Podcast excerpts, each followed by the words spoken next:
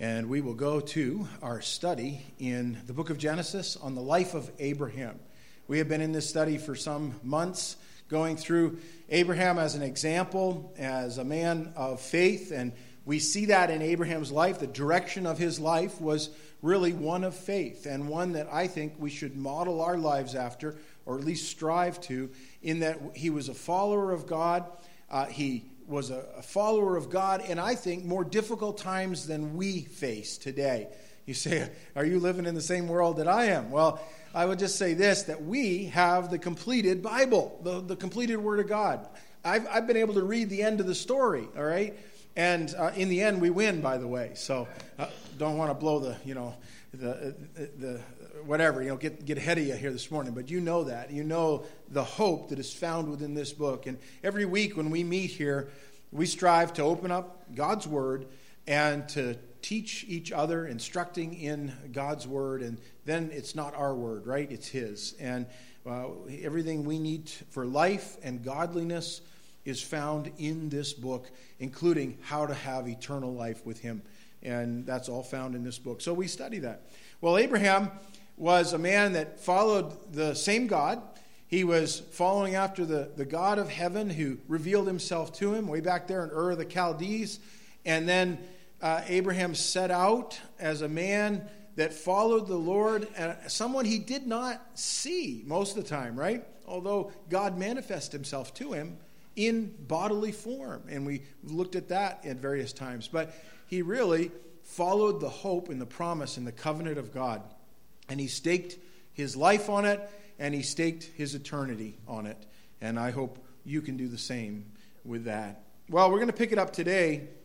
Last time, a couple of weeks ago, or three weeks ago, whatever, we were looking at the life of Abraham, and we were looking at Genesis chapter 21 and uh, Genesis 20, and we were looking at the departure that Abraham went from, back into, driven by his fears, and he ends up lying again for the second occasion in Scripture, lying about his wife.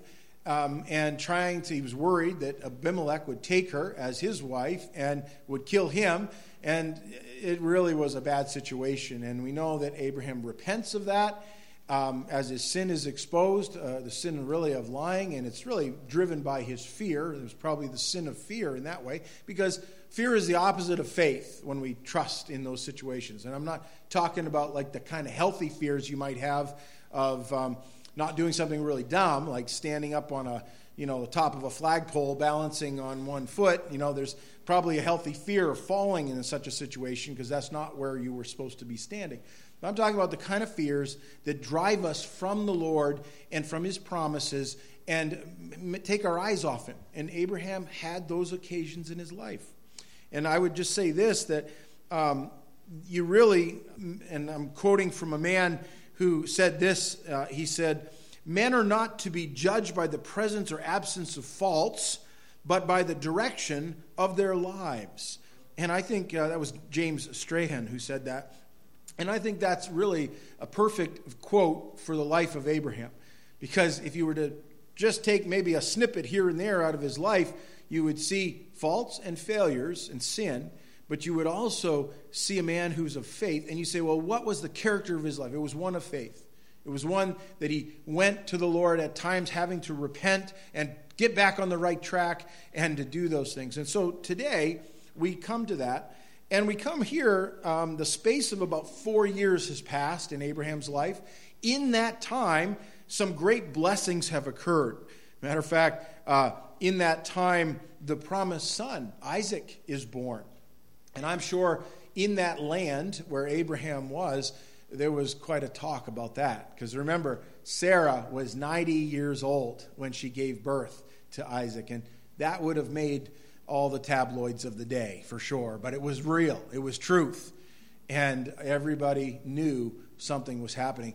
And that was a, a testimony to the faithfulness of God, wasn't it? Because God had said that over and over again. He was going to bless Abraham and he was going to multiply his seed. Abraham was 100 years old before the promised son was born.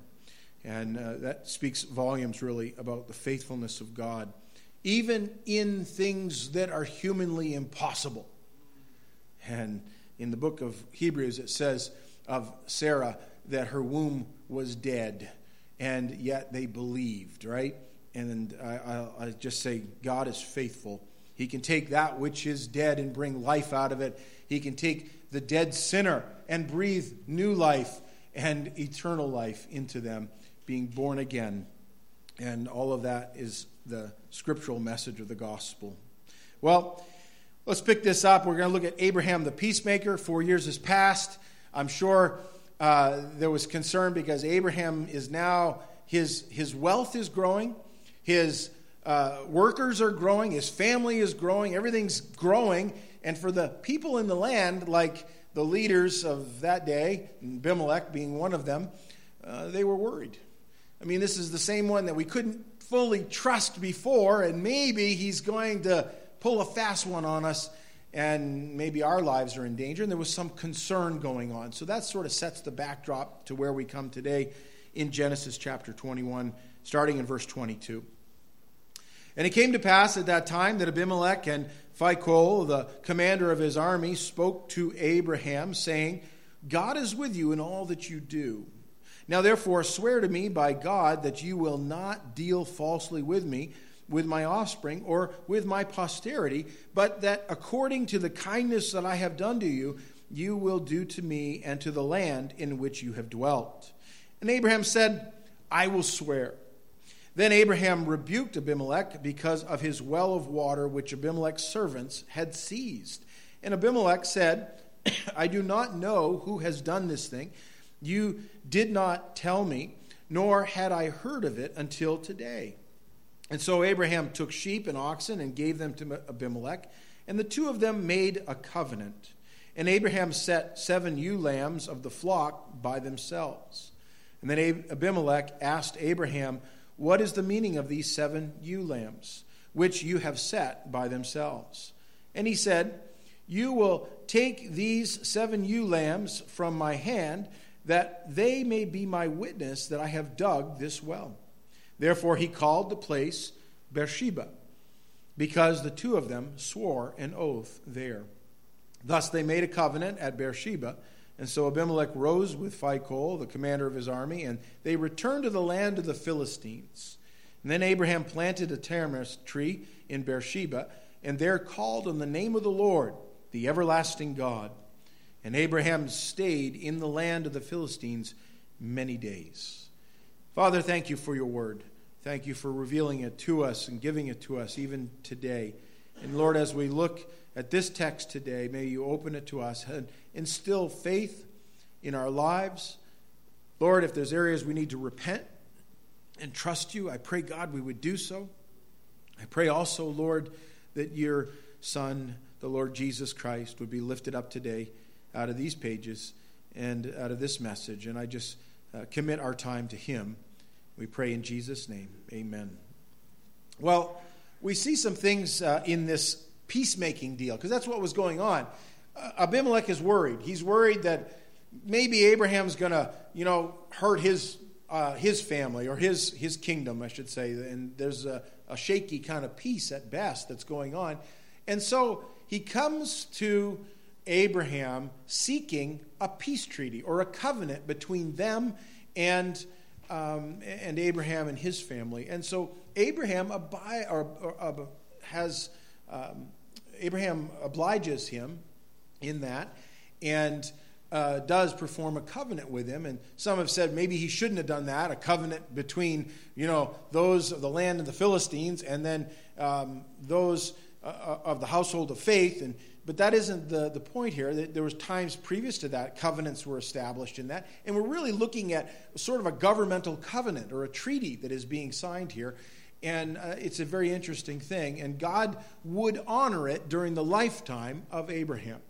And I think it speaks volume that God, first and foremost, is a God who wants peace. He wants, first and foremost, peace between himself and the sinful world and that's filled with sinners, right? He has is through the blood of his cross that he's brought us peace with himself. But the outcropping of that is peace between fellow men and women and boys and girls.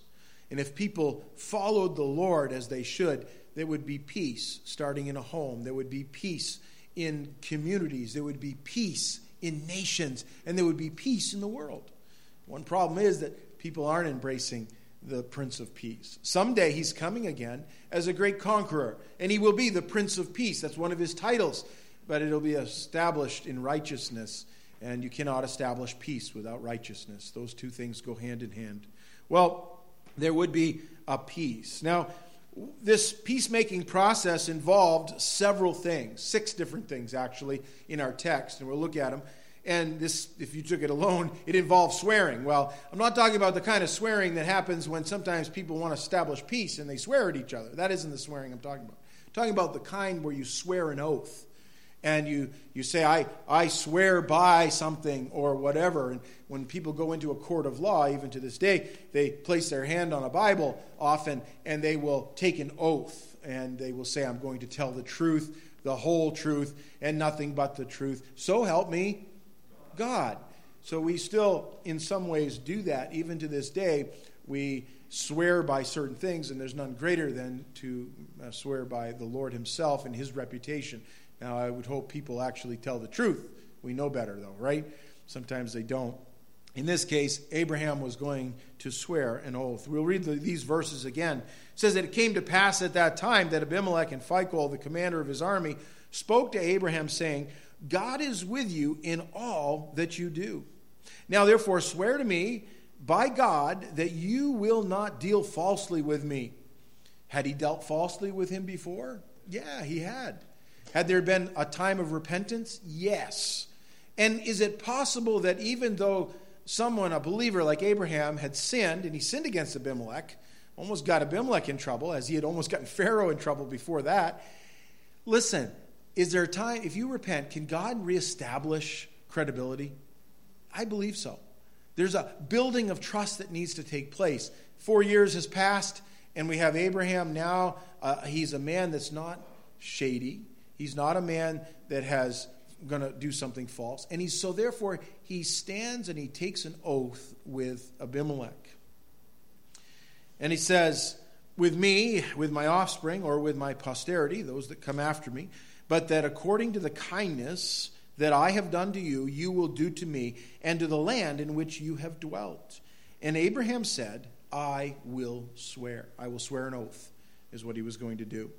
One of the things I noticed in this text, and I love the, the very first words that Abimelech says when he comes to Abraham, he says, God is with you in all that you do.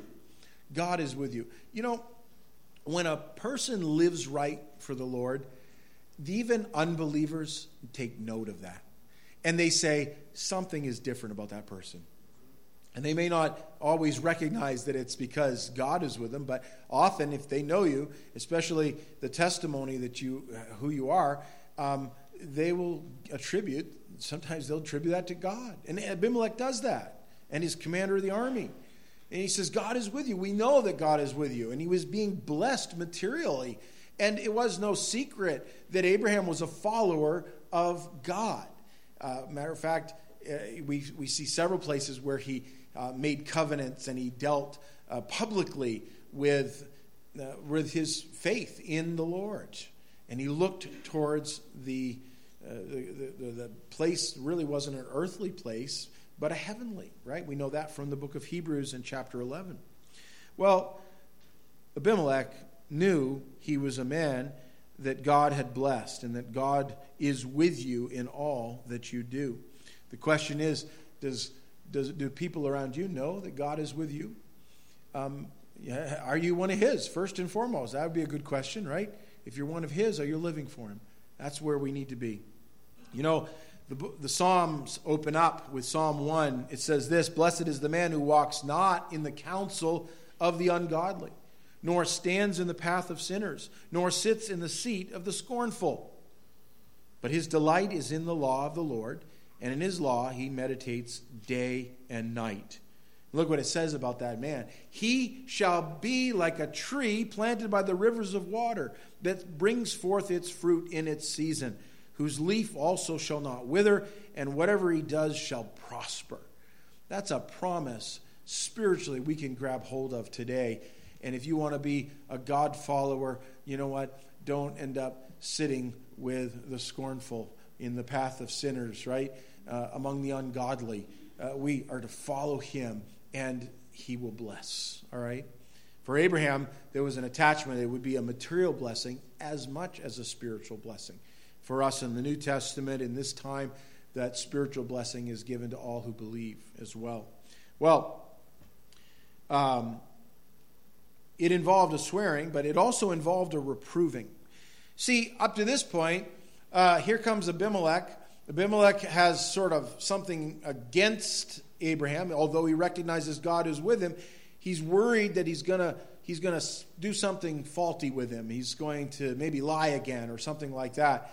And at that time, Abraham sort of turns the table and says, Oh, I have a problem also with your men. And he goes on to say this in verse 25 Then Abraham rebuked Abimelech because of a well of water which Abimelech's servants had seized. So here's um, uh, an issue that had come up, a very important issue. First of all, if you're going to live in that part of the world, in that climate, it's a very arid, dry climate, very little pasture land. Um, yet God had been blessing Abraham. And we see where Abraham had dug wells. Now, if you want to have crops in the desert and livestock you know, going around, you have to have water. You just got to. Water, right? I need water right now. That's right. And I always drink by faith. It was just there. I don't know where it came from. Anyways, there we go. Um, water. And, you know, he had dug these wells, and again, a picture of diligence. Uh, one of the things that life of faith demands is that we're diligent, all right? Now, I believe you're saved by grace, not of works. But when you're saved, your salvation should work itself out. Does that make sense? So that there should be something different about your life, and that takes work. Sometimes you have to get up and you just have to do the hard tasks of living as a Christian should live. It involves digging some wells spiritually. It involves making sure that you're in this book and you have communion with the Lord, right? Through prayer and fellowship one with another as much as we can because that is what waters the soul. That's really what it is. And Abraham pictures for us one who is concerned enough to dig wells. But there's a problem. Abimelech, who really symbolizes uh, those who are unbelievers in, in a, a, world system that is contrary to the believer. He was among the Philistines. You know what? He would come, his men had come, even though he didn't know about it, his men had come and taken one of those wells. And yet, we don't see Abraham rising up against Abimelech to fight for that back. Instead, he comes and he also says, I have something. Your men have taken a, a well of mine. And Abimelech said, I do not know who has done this thing. You did not tell me, nor had I heard of it until today. I think he was being truthful. He didn't know that his men had taken one of his Abraham's wells. Well, uh, by the way, that is something that happens, okay? Uh, if you don't uh, guard your well, the enemy will come and take your well. And I don't know, uh, obviously, Abraham probably went there one day and realized, oh, my servants aren't around and there somebody's taken the well and done that. And you know what? There, an enemy will even come and sometimes fill in the well. That was think of that going through all the work it would take to dig a well and to shore that well up, and then have an enemy come and fill it in afterwards. And of course, any life sustaining water is no longer there, right? That actually happens after the death of Abraham. We read in Genesis 26, verse 18 and Isaac dug again the wells of water which they had dug in the days of Abraham his father, for the Philistines had stopped them up after the death of Abraham. He called them by the names which his father had called them. And they were study out sometimes the wells of Abraham or the altars of Abraham. And they all have significant meaning, and it really they all point to God. And so here he calls the names again as his father had done. By the way, that's one generation. Isaac's the next generation, right, from Abraham. That's one generation passing off on faith to the next. And just because your father or grandfather or grandmother or whatever is not, no longer here, doesn't mean that that torch hasn't been put in your hand. And you're to pass that on. You're to do those things. And sometimes it requires hard things like having to redig wells that were already dug in previous generations.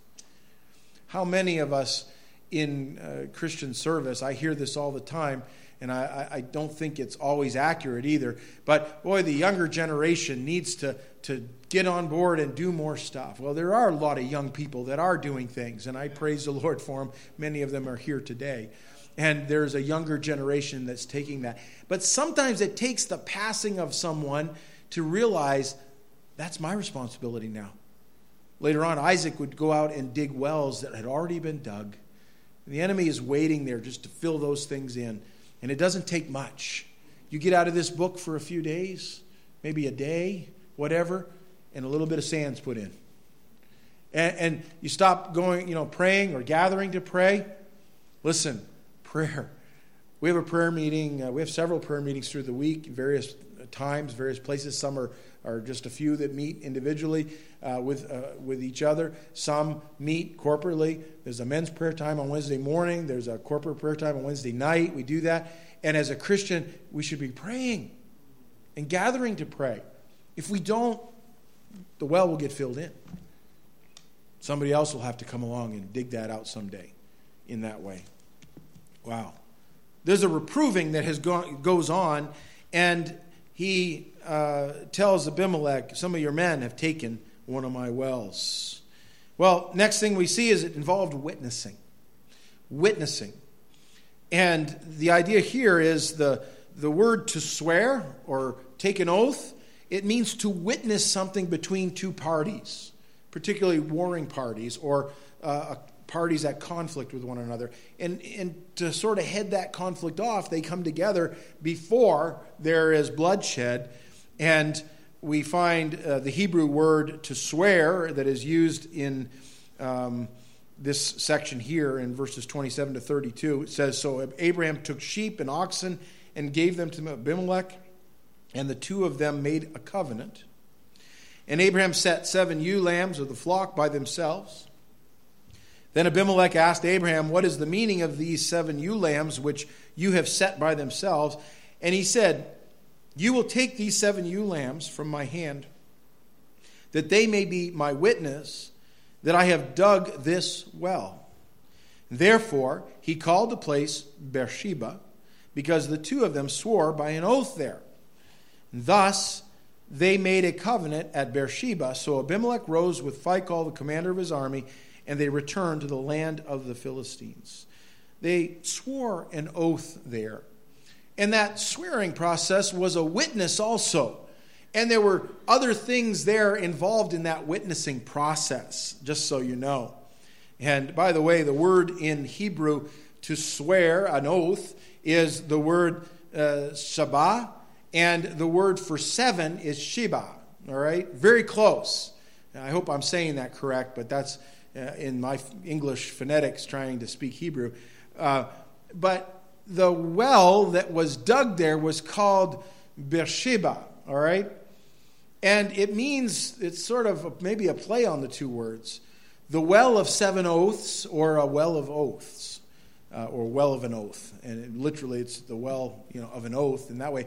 But it also is a reminder that there were there was a covenant that was established there, and we see that this um, this covenant essentially was uh, well, let's go back to the very beginning of that. Look what it says in verse uh, 28. It says, Abraham set seven ewe lambs of the flock by themselves. Oops, sorry, previous verse. So Abraham took sheep and oxen and gave them to Abimelech, and the two of them made a covenant.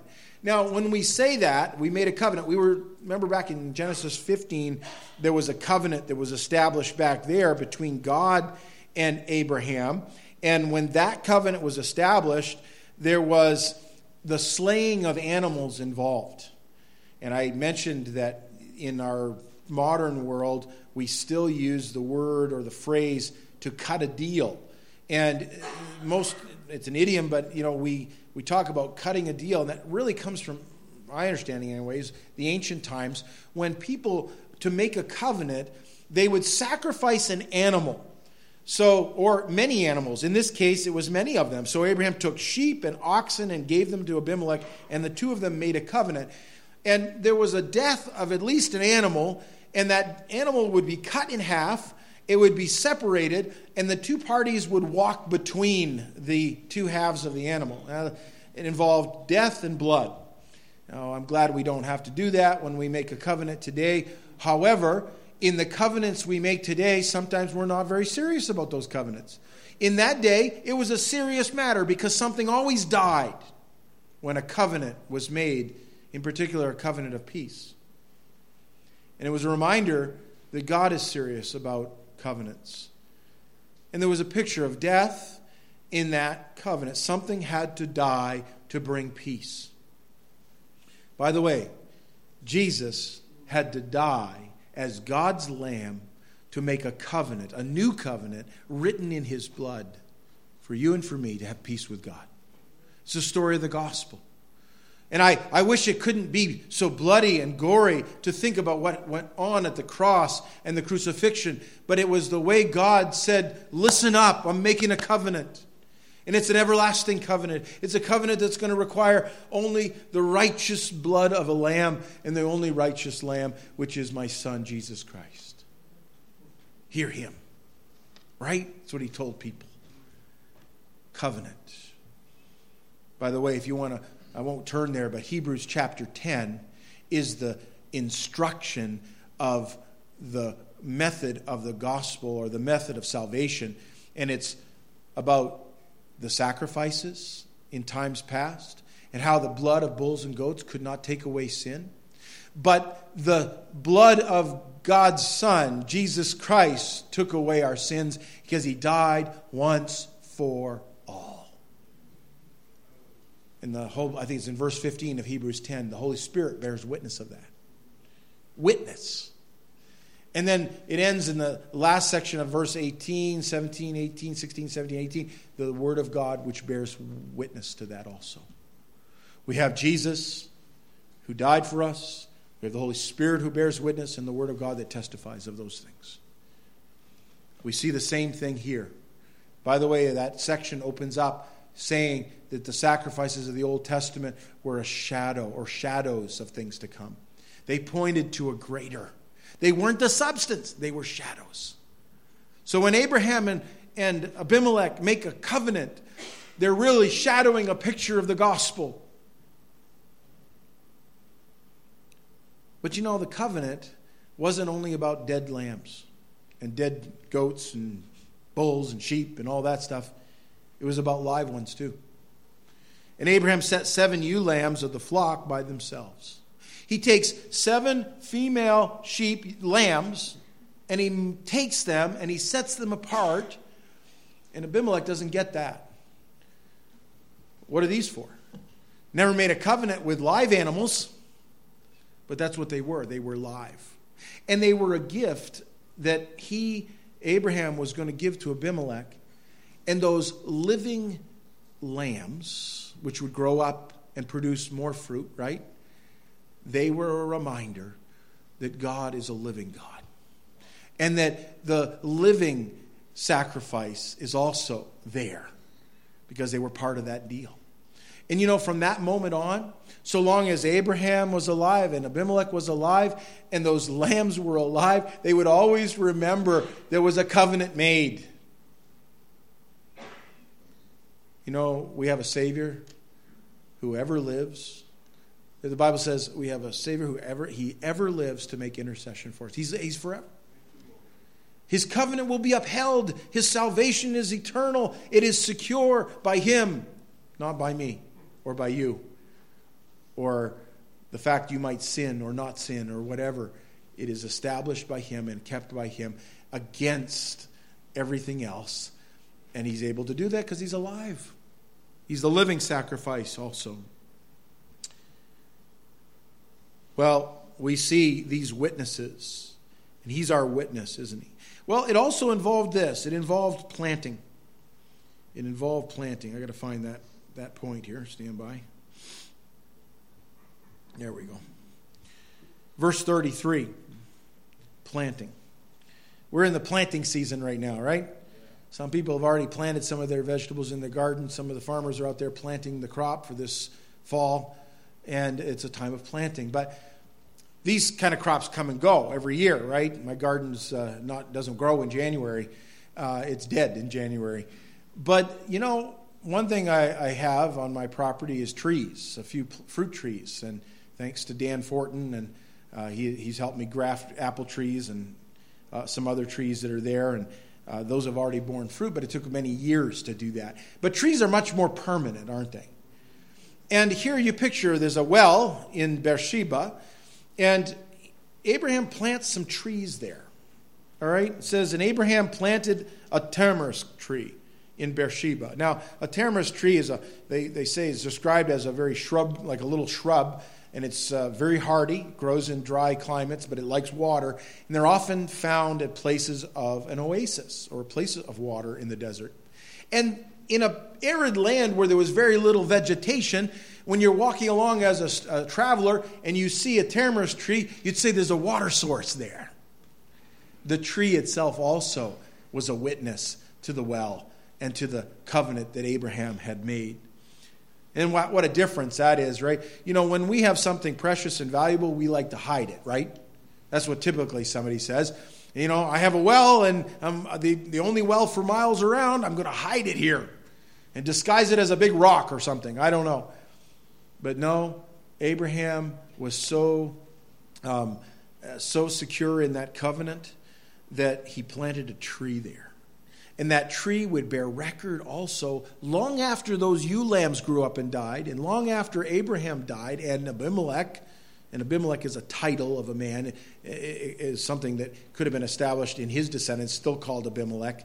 And it was a constant reminder that God had a well. There are permanent, more permanent and lasting things. It involved a planting. And you know, the planting led to worship. It involved worshiping. Because not only did he plant a tree there, but look what it says in verse 33 and Abraham planted a tamarisk tree in Beersheba, and there called on the name of the Lord, capital L O R D, Yahweh, the name of God. And he goes on and describes him the everlasting God. And that is a term in the Bible that has not appeared yet in our reading as far as a title in the Hebrew. It is the word El Olam, and it means everlasting God. And that's what he calls the Lord. He is forever. The tree wasn't forever. Those lambs weren't forever. Abraham in the flesh wasn't forever there, all right? He was going to graduate from this earth also. Uh, but God is. And can I emphasize that? I, I know we're running out of time this morning, but He's an eternal God. And a hundred years from now, if we're still anybody still here on this planet, and and they aren't going to remember me or you probably. I doubt it, unless you're really famous or infamous. That's it. But they'll remember, hopefully, the Lord who's everlasting. Abraham's God. 4,000 years on, we're still talking about the everlasting God. And we'll talk about him forever and ever and ever because he's everlasting. Deuteronomy 33 27 says, The eternal God is your refuge, and underneath are the everlasting arms. He will thrust you out the enemy, or thrust out the enemy from before you, and will say, Destroy. That first part of that verse is a wonderful verse, isn't it? The eternal God is our refuge. See, I need a place of refuge. Everything down here is just temporary refuge. Up with Him, it's eternal. It's eternal. And then lastly, it involved waiting. It involved waiting. Look at Genesis chapter 21, verse 34. And Abraham stayed in the land of the Philistines many days. Doesn't say many years, many decades, but many days. Can I just boil life down into a time frame of many days? you know, we have a certain amount of days on this planet. That's what we are, and they're just days. Life is a succession of days. One day leads to another, to another, to another, and all of a sudden you have 41 or 42 years behind you. I don't know. I, I'll let that just lay there for a while. But, anyways, uh, you know, we don't know. I mean, that we have those. But if you're following the Lord, those should be days of blessing, days of hope, days looking toward the next part of the journey, which is heaven. He stayed in the land of the Philistines many days. There were probably some hard days in that. There were some days when, as old age approached with Abraham, I'm sure he was struggling just like any person getting older, saying, I, I don't have the same stamina that I had when I was 20 or 30, or maybe I can't remember what I did yesterday. You know, I, I'm there, 52. Sometimes I'm like, oh, yeah, I was here at church yesterday. I remember that. But you know, sometimes we forget the little things, but we look ahead. Press on, move forward. That's the life of Abraham. You come to the New Testament, and Peter encourages believers. He says this in 1 Peter 1 Blessed be the God and Father of our Lord Jesus Christ, who according to his abundant mercy has begotten us again to a living hope through the resurrection of Jesus Christ from the dead. Those are time date stamps, by the way. There was a time of a day of a resurrection. That was the resurrection of Christ. There was a day where there was a begotten hope, or you were born again. You, you were introduced to the Savior. Now, I realize not everybody knows the exact day or time they became a believer, but they, they say, I'm a believer. I was, I was young, or I don't remember the exact date, but I'm a believer. And that's, that's what counts. So, just so you know, that you believe. You've turned to Him for salvation.